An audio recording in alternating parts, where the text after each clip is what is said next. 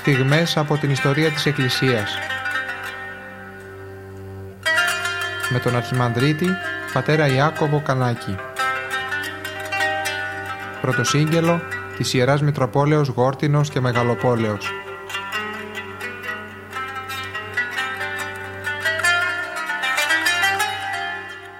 Για την ιστορία της Εκκλησίας μιλάμε και προσπαθούμε να τη δώσουμε με απλό τρόπο.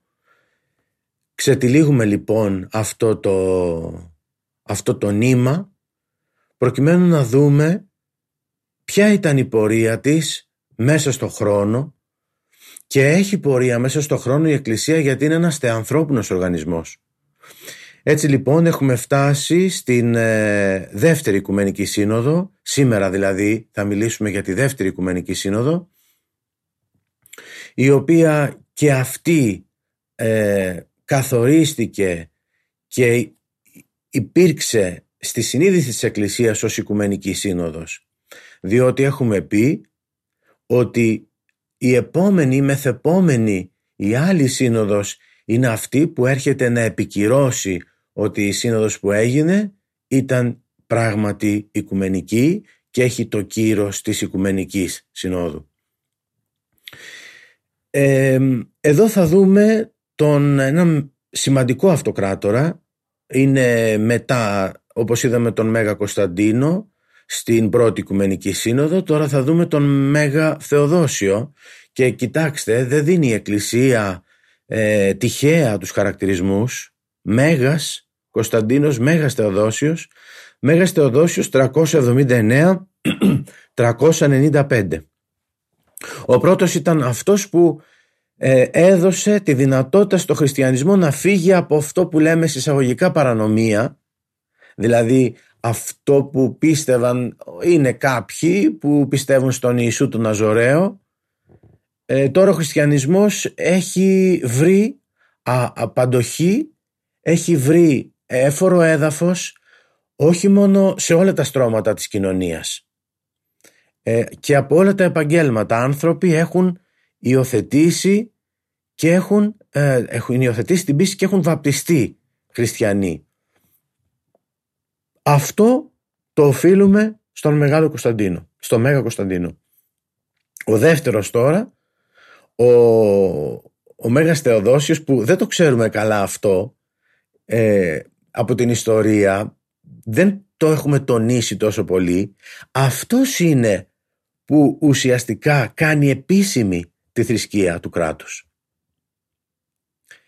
Βέβαια είμαστε σε διαφορετικές ε, καταστάσεις γιατί όπως ε, προανέφερα ο χριστιανισμός έχει, έχει βρει αποδοχή ε, και στα υψηλά στρώματα ας το πούμε της κοινωνίας. Όμως όταν υπάρχει κάπου ανάπτυξη σίγουρα θα υπάρξει αυτό που θα πω απλά πειρασμός και έτσι έχουμε νέο πειρασμό διότι νέα δυσκολία διότι ο, η πρώτη Οικουμενική Σύνοδος έχει καταδικάσει όπως ξέρουμε τον Αριανισμό έχουμε αναφερθεί σε αυτό αλλά δεν έχει καταδικάσει τον ίδιο τον Άριο. Γι' αυτό, όπως λένε και οι καθηγητές που συμβουλεύομαι κουκουσάς βαλαής, επειδή δεν έχει καταδικαστεί ο ίδιος ο Άριος και μάλιστα φιλοξενείται σε επαρχίες διαφόρων επισκόπων, υφίσταται ε, και ο Αριανισμός.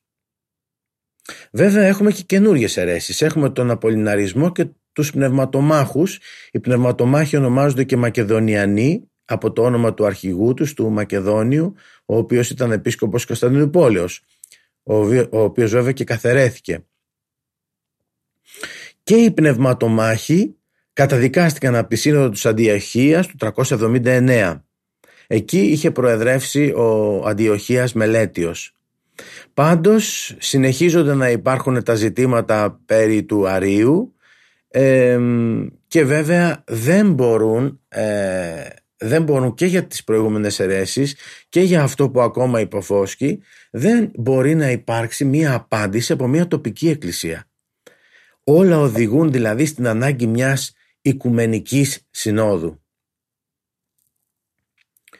Να πούμε επίσης ότι ο αυτοκράτορας προσπαθεί πρώτα με διατάγματα να επιβάλλει την ενότητα της Εκκλησίας. Δεν είναι δυνατόν αυτό. Το 380 το κάνει αυτό και προσπαθεί να επιβάλλει την γαλήνη μέσα στην Εκκλησία. Δυστυχώς λοιπόν και η δυναμική ε, των Αριανών αλλά και η θέση της ε, Εκκλησίας της Κωνσταντινούπολεως ως προς την ε, σειρά, ως προς τα πρεσβεία που λέμε.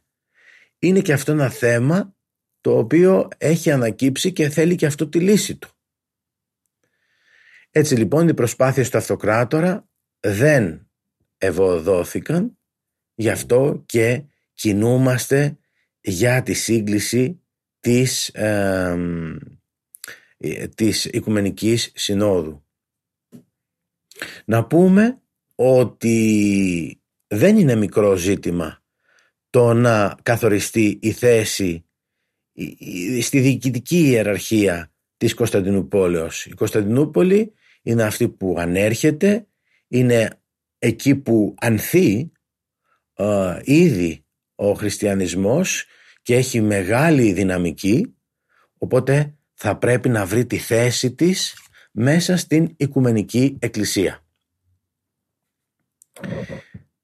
Τώρα, ο Θεοδόσιος όπως είπαμε ξεκινά την προσπάθειά του να, να συγκληθεί η Σύνοδος. Η αλήθεια είναι ότι δεν καλεί ε, αρχιερείς, επισκόπους από μακρινές περιοχές ε, και δεν καλεί κυρίως και από τη Δύση επισκόπους. Και εδώ μπαίνουν και κάποιοι λόγοι πολιτικοί για τους οποίους δεν συμμετείχαν στη Σύνοδο Επίσκοπο από τη Δύση. Ο Θεοδόσιος δεν ήταν μονοκράτορας, αλλά αυτοκράτορας της Ανατολής. Δηλαδή στη Δύση υπήρχε άλλος επικεφαλής. Ήταν ο Γρατιανός.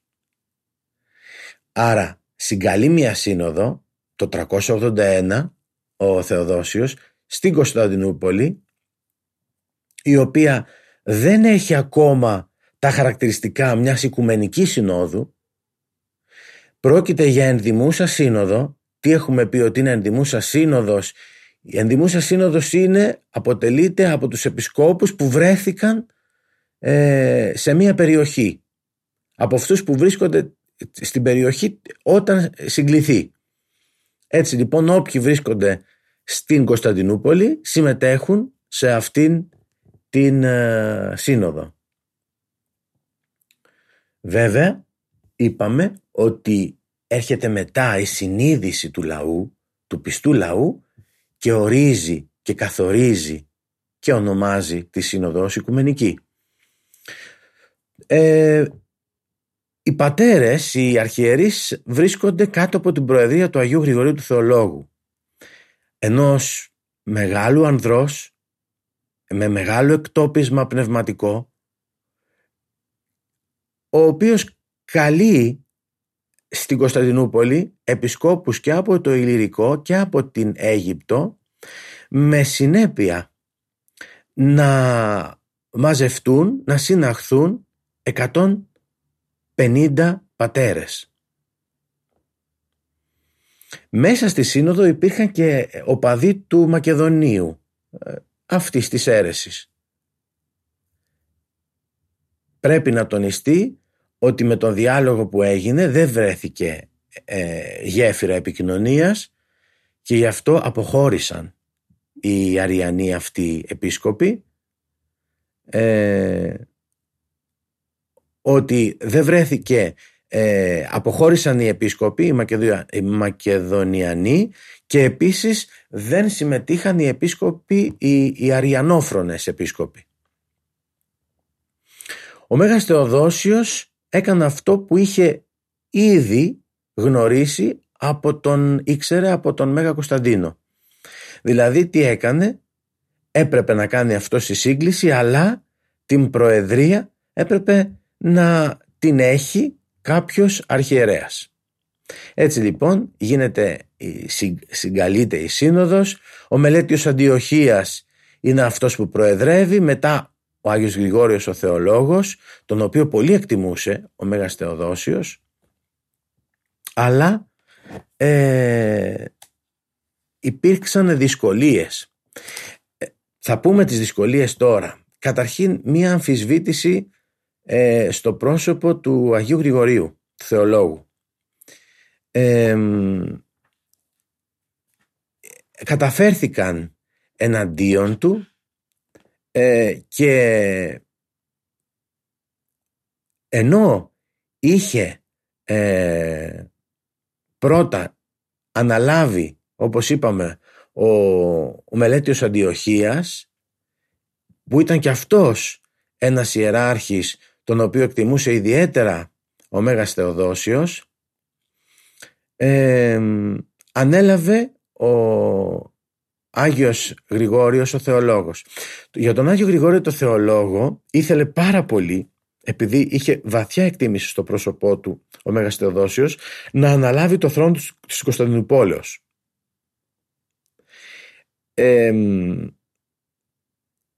και βέβαια να αναλάβει όπως σας είπα και την Προεδρία της Συνόδου γιατί εντωμεταξύ είχε αποβιώσει και ο μελέτης ο Αντιοχίας.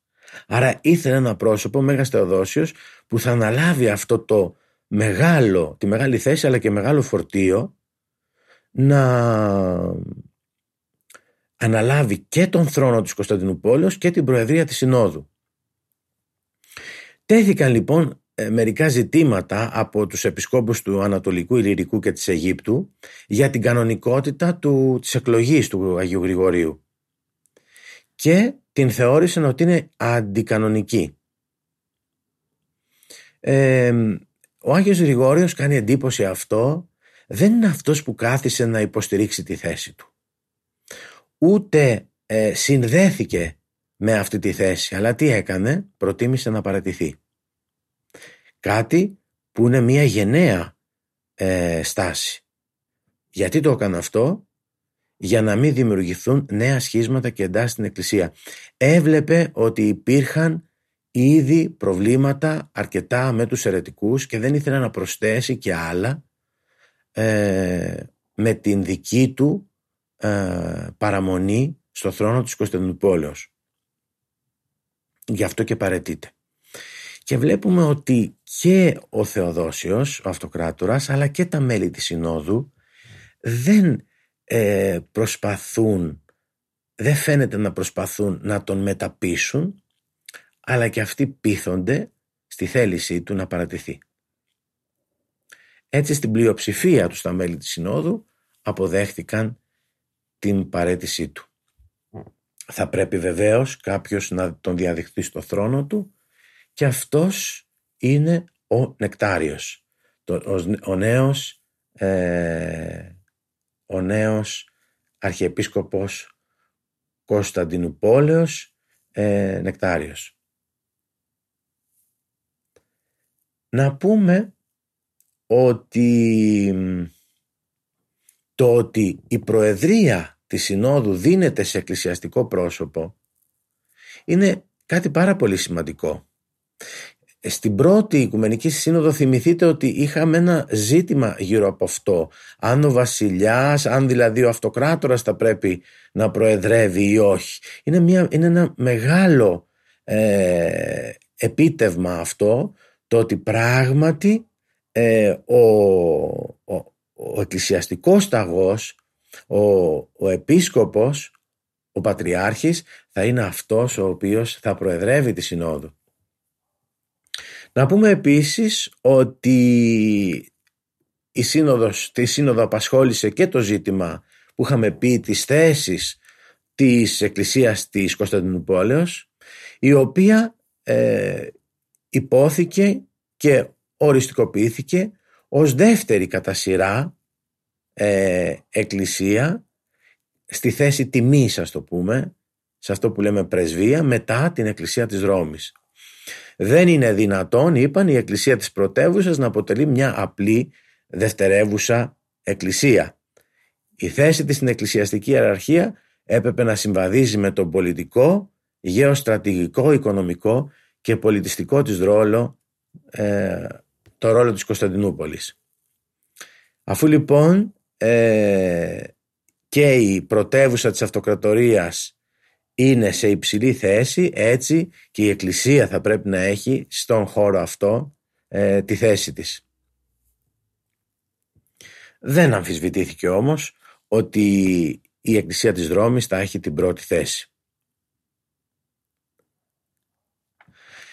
Μετά, αυτό που βλέπουμε μέσα στη, σύνοδος, στη Σύνοδο είναι γεγονός ότι δεν έχουμε πρακτικά τη Συνόδου.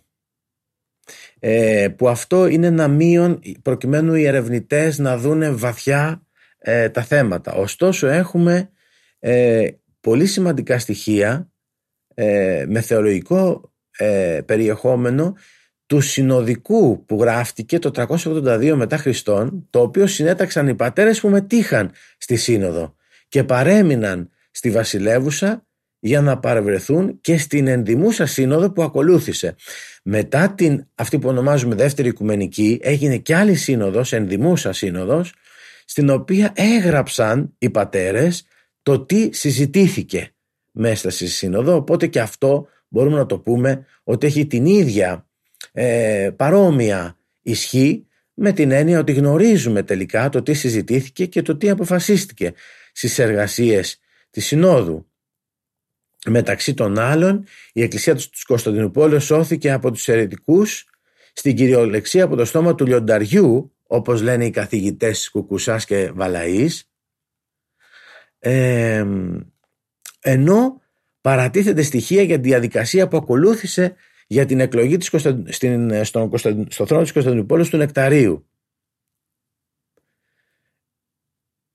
Φαίνονται μέσα στα κείμενα ε, η, η διαδικασία εκλογής του Γρηγορίου του Θεολόγου, τα προσόντα που έπρεπε, έπρεπε να διαθέτει κάποιο πρόσωπο για να αναλάβει αυτό, αυτή τη θέση και βέβαια γνωρίζουμε ότι για να ανέβει κάποιος στο θρόνο αυτό θα έπρεπε να έχει μία θα έλεγα καθολική αναγνώριση ε, και αξία από την, όλη την Εκκλησία.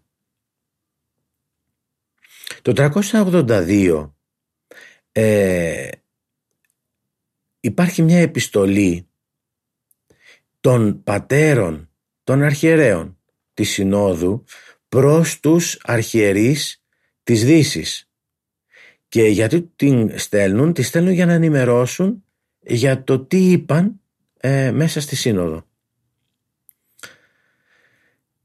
Ένα ακόμα που κάνει εντύπωση και πρέπει να σταθούμε είναι ότι η επιστολή αυτή ε, που απίφθηναν οι πατέρες της Συνόδου ε, στη Δύση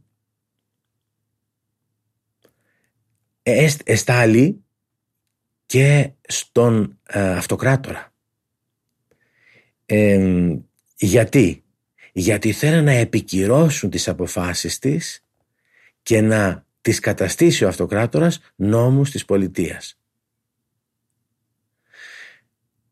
Είναι λοιπόν πολύ σημαντικό να πούμε εδώ ότι η Εκκλησία και η πολιτεία βλέπουμε ότι συνεργάζονται. Προτάση της Εκκλησίας έρχεται και επικυρώνεται, η πρόταση της Εκκλησίας έρχεται και επικυρώνεται από την πολιτεία.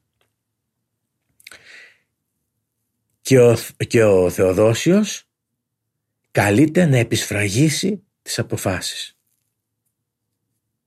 Είναι σημαντικό το πόσο α, τιμητικά μιλούν για τον αυτοκράτορα οι πατέρες. Έχουμε πει και άλλη φορά ότι οι πατέρες ευχαριστούν και για την παρουσία τους σε ένα τόπο. Φανταστείτε τόσα πρόσωπα, 150 αρχιερείς και τόσοι άλλοι αρχιερείς και ακόλουθοι να, να μπορούν για μέρες, για μήνες να βρίσκονται σε ένα τόπο, όλα αυτά τα αναλαμβάνει ε, με την πρόνοια του ο αυτοκράτορας. Οπότε τον βλέπ, τους βλέπουμε να ανταποκρίνονται με ευγένεια σε αυτό, στηρίζουν το θεσμό ε, και, και τον ονομάζουν ευσεβέστατο και θεοφιλέστατο ε, τον Θεοδόσιο. Και του εύχονται μάλιστα στην επιστολή να απολαύσει και την επουράνια βασιλεία. Να πούμε επίσης ότι οι εργασίες της Συνόδου καταγράφτηκαν από τους ιστορικούς Σοκράτη και Σεζομενό. Η Σύνοδος κλήθηκε για πρώτη φορά ως οικουμενική το 382. Ακούστε κάτι σημαντικό. Δεν την χαρακτηρίζει και την καλή οικουμενική η τρίτη οικουμενική σύνοδος, αλλά η τέταρτη οικουμενική σύνοδος. Βλέπετε ότι είναι να μελήσει η Εκκλησία. Δεν βιάζεται. Η Εκκλησία δεν βιάζεται. Η Εκκλησία λειτουργεί και κινείται θεόπνευστα. Είναι θεοκίνητος οργανισμός. Έτσι λοιπόν η τρίτη οικουμενική δεν κάνει μνήα τη συνόδου αυτινής αλλά μνημονεύει την πρώτη. Αναγνωρίζεται όμως η σύνοδος αναγνωρίστηκε ως οικουμενική στη Δύση ενώ στην Ανατολή αναγνωρίζεται στη, από την τέταρτη οικουμενική το 451. Να πούμε ότι συγκλήθηκε και δεύτερη σύνοδος στην Κωνσταντινούπολη το 382 στην οποία προσκλήθηκαν τώρα όλοι σχεδόν οι επίσκοποι οι οποίοι συμμετούχαν στη δεύτερη. δεν παρευρέθηκαν βέβαια όλοι όσοι κλήθηκαν. Ούτε και ο Γρηγόριος ο θεολόγος μετήχε. Γιατί συγκλήθηκε αυτή; Ήθελαν, ο σκοπός της συνόδου αυτής ήταν να διαπιστώσει κατά πόσο οι αποφάσεις οι οποίες λήφθηκαν κατά, την προηγούμενη, κατά το προηγούμενο έτος είχαν εφαρμοστεί και είχαν αφομοιωθεί από το πείρωμα της Εκκλησίας. Και πράγματι η Εκκλησία ε, ήταν ε, η σύνοδος αυτή των επισκόπων διαπίστωσε ότι πράγματι εφαρμόστηκαν και οι αποφάσεις της ε, έγιναν, ε, αποτέλεσαν πιστεύω το, της Εκκλησίας των Χριστιανών. Σύμφωνα λοιπόν με επιστολή προς τη Σύνοδο των Επισκόπων της Ρώμης διαπιστώνουμε ότι πράγματι αυτές οι αποφάσεις της Συνόδου εφαρμόζονταν παρά τα όποια προβλήματα παρουσιάζονταν από τους αιρετικούς. Να πούμε επίσης ότι χάριν στις ενέργειες του Θεοδοσίου έπαψαν να υφίστανται ουσιαστικά οι ιδέες του Αρίου στην Ανατολή. Επιπλέον, πολλοί Μακεδονιανοί και Αριανοί επίσκοποι υπέγραψαν και αυτή την ομολογία της δεύτερης Οικουμενικής Συνόδου και εντάχθηκαν και αυτοί πάλι στο σώμα της Εκκλησίας. Αυτό είναι πάρα πολύ σημαντικό το ότι ε, και αυτοί που πριν υποστήριζαν κάτι διαφορετικό κάπου, που, κάπου έσφαλαν αναγνωρίζουν τώρα ε, την αλήθεια πείθονται και έρχονται και αυτοί πάλι στο σώμα και ενώνονται πάλι στο σώμα της Εκκλησίας. Αυτό είναι, αυτή, αυτό είναι πολύ μεγάλο γεγονός. Το γεγονός της ενότητας στην Εκκλησία. Το βλέπουμε αυτό ότι το μεγαλύτερο πρόβλημα και θα το συναντήσουμε και στις επόμενες συνόδους αυτό το μεγαλύτερο πρόβλημα δεν ήταν η διαφορετική διδασκαλία ο αιρετικός ε, δεν είναι ως θέμα όταν ε, το λέει κάποιος ότι πιθανολογώ ότι υπάρχει και αυτό αλλά το να εμένεις αυτό και να θεωρεί ότι βρήκε αυτό στην αλήθεια, τη μόνη αλήθεια και μάλιστα να θέλει να παρασύρει σε αυτό και όλους τους άλλους. Εκεί είναι η αίρεση. Είχαμε, είχα, έχουμε και άλλους πατέρες μέσα στην εκκλησία που μπορεί να είπαν ε, κάποια πράγματα όπως ο Άγιος Γρηγόριος ο Νήσης, όπως ο Ιερός Αυγουστίνος οι οποίοι είπαν, ε, έθιξαν θέματα τα οποία δεν, ε, δεν, στα οποία δεν ήταν σωστά τοποθετημένοι η Εκκλησία τους ήλεγξε γι' αυτό, τους πρότεινε, ε, τους προέταξε την αλήθεια και εκείνοι με ταπεινό πνεύμα αποδέχτηκαν αυτή τη διαφορά. Συγκεκριμένα θυμάμαι για τον Ιερό Αυγουστίνο που έλεγε ότι ο Ιερός Αυγουστίνος είχε μία ε, ένα, δεν είχε το πλεονέκτημα του να γνωρίζει την ελληνική οπότε δεν γνώριζε τα κείμενα των πατέρων της Ανατολής τα κείμενα του Χρυσοστόμου, του Βασιλείου ε, γι' αυτό και σε κάποια πράγματα ε, είπε ε, πράγματα τα οποία ε, δεν ήταν στην, δεν ήταν ορθά στα, στα, στη δογματική διδασκαλία, σύμφωνα με τη δογματική διδασκαλία. Ωστόσο είπε, όταν κάποιος μου πει και μου εξηγήσει το πώς εκείνος το βλέπει και πώς η Εκκλησία το βλέπει, τότε και εγώ θα αναγνωρίσω και το έκανε αυτό. Άρα δεν είναι μόνο το ότι λες κάποια ερετική διδασκαλία, αλλά, στο ότι, αλλά το ότι ε, εμένεις αυτήν πεισματικά, εγωιστικά. Ε, μην ξεχνάτε αυτό τον ορισμό που είχαμε πει ότι αίρεση είναι, κατά κάποιον μεγάλο θεολόγο, αίρεση είναι η αλήθεια τραβηγμένη στα άκρα. Η αίρεση έχει κάποια αλήθεια μέσα.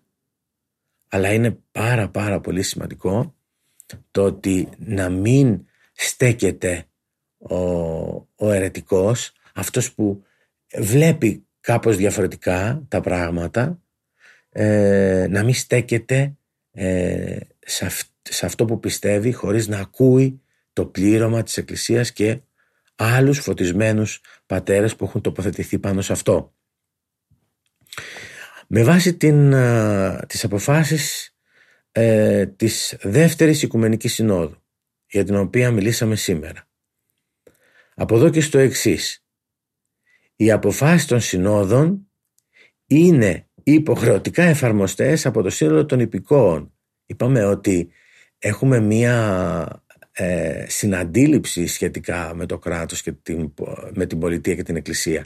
Οπότε αυτά που αποφασίζονται, συναποφασίζονται, αυτά που προτείνει η εκκλησία γίνονται και νόμοι του κράτους. Πρόκειται πραγματικά για μια μεγάλη επιτυχία της εκκλησίας αφού είχε τη δυνατότητα ε, να, να προτείνει αυτά που πιστεύει στην, στην πολιτεία και αυτά να κατοχυρώνονται. Έχει μία ε, σημαντική παράγραφο. Ο μεγάλος, ε, μεγάλος μας καθηγητής, σημαντικός καθηγητής, ο κύριος Φιδάς, ε, στην εργασία του, στο δίτομο μεγάλο σημαντικό του έργο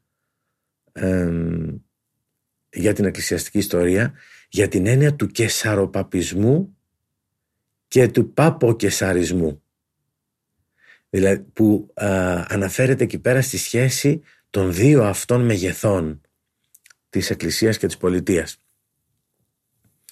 Από την άλλη λοιπόν δίνεται η ευκαιρία και ο αυτοκράτορας όμως να νομοθετεί για την Εκκλησία. Και αυτό δίνει μία λαβή στο ότι μπορεί να επεμβαίνει σε κάποια θέματα στα εσωτερικά της. Αλλά είπαμε ότι αυτές είναι σχέσεις οι οποίες δεν αλλάζουν σε καμία περίπτωση το δόγμα.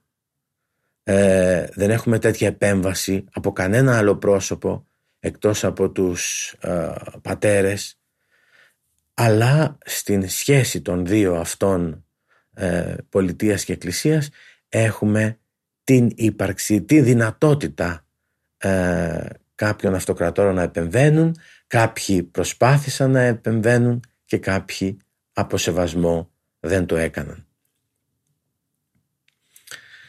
Ο χριστιανισμός είναι πλέον η επίσημη θρησκεία της αυτοκρατορίας. Και αυτό, ας κλείσουμε με αυτό, ε, οφείλεται στον Μέγα Θεοδόσιο. Όλοι ε, επενούμε και ευχαριστούμε τον Μέγα Κωνσταντίνο, τον Άγιο της Εκκλησίας μας, ε, για την προσφορά του στην Εκκλησία, για τις, τα τόσο νομοθετήματα που έβγαλε ευεργετικά και για την Εκκλησία αλλά και για την αξία του ίδιου του ανθρώπου και της κοινωνίας.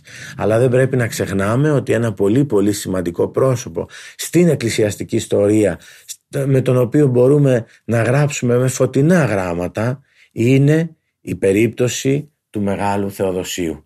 Την επόμενη φορά θα, θα πάμε ένα βήμα παρακάτω, θα μιλήσουμε για την δεύτερη Οικουμενική Σύνοδο, αλλά για κάτι άλλο, στο που οι αποφάσεις της Συνόδου αυτής ε, προσδιορίσαν την Ορθόδοξη πίστη, την καθημερινότητα των χριστιανών και αυτό ισχύει μέχρι και σήμερα.